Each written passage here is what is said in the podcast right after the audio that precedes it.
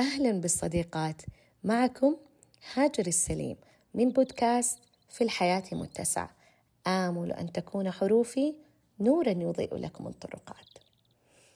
الأشخاص المتواجدين في حياتنا هم وقود للسعادة والمشاركة وتفاصيل الحياة. ولا يأنس الإنسان بوحده دون الآخرين. مهما كان الرضا والقبول عالي جدا عن ذاته. لابد أن يملأ جزءا منه بالآخرين. فمن هم الآخرين في محيطنا؟ هم مجموعة من الأشخاص تربطنا بهم علاقة اجتماعية سواء علاقة عمل علاقة صداقة علاقة محيط عائلي. لكن في بعض الأحيان تكون هذه العلاقة عبء وثقل كبير في حياتنا وتكون سامة جدا. إذا كيف أعرف أني داخل علاقة سامة مؤذية؟ سأتكلم عن محيط الأصدقاء والعمل. في البداية العلاقات السامة لا تخبرك بذلك. علاقة بدايتها سهلة وسلسة وجميلة، ولكن مع مرور الوقت ومع التعمق في الشخص ستعرفين جيدا أنه سام.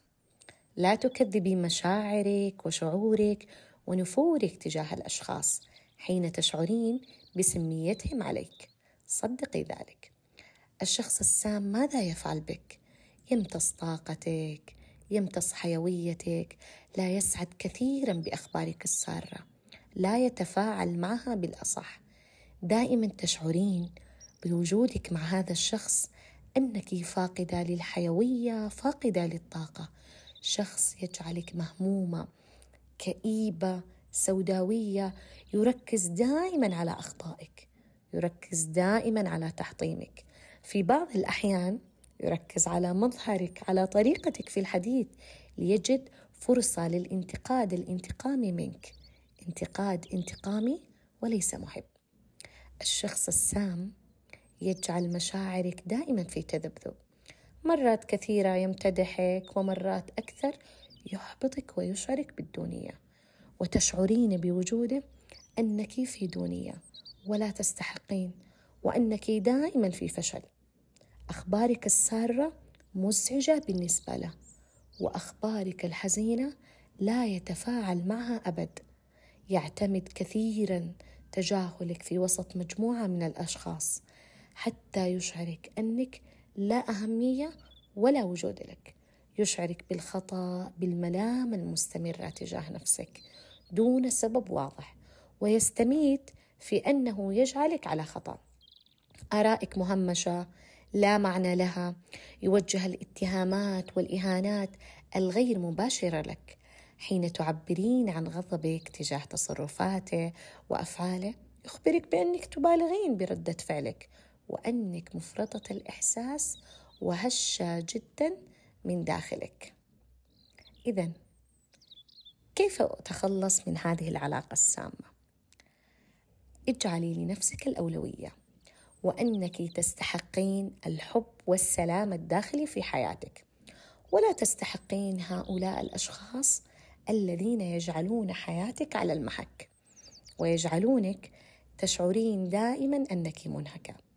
إذا كانت هذه العلاقة لا تستدعي عمل أو تواجد مستمر في حياتك أنصحك في إنهائها فورا. املئي فراغهم بأشخاص رائعين يشعرون طاقة وتوهج أشخاص يركزون على نجاحاتك ويشاركونك خارطة الطريق. خارطة الطريق الملهم. فتشي في هذا العالم في هذا العالم متسع للرائعين الطيبين الذين يخلقون علاقات صحية لا تمرضك ويجعلون من حياتك معنى. مجالسة هؤلاء تصنع منك روحا جديدة وتعيد ترميم ما دمر منك بسبب الأشخاص السامين. ارفعي استحقاقك بالتخلي عن هذه العلاقات وصدقيني ستجدين البدائل الكثيرة في الناس. لا تحزني على إنهاء هذه العلاقة. لم تكن ثمارها جيدة منذ البداية بل كانت مسمومة وآذتك جدا. امنحي نفسك الوقت للتعافي.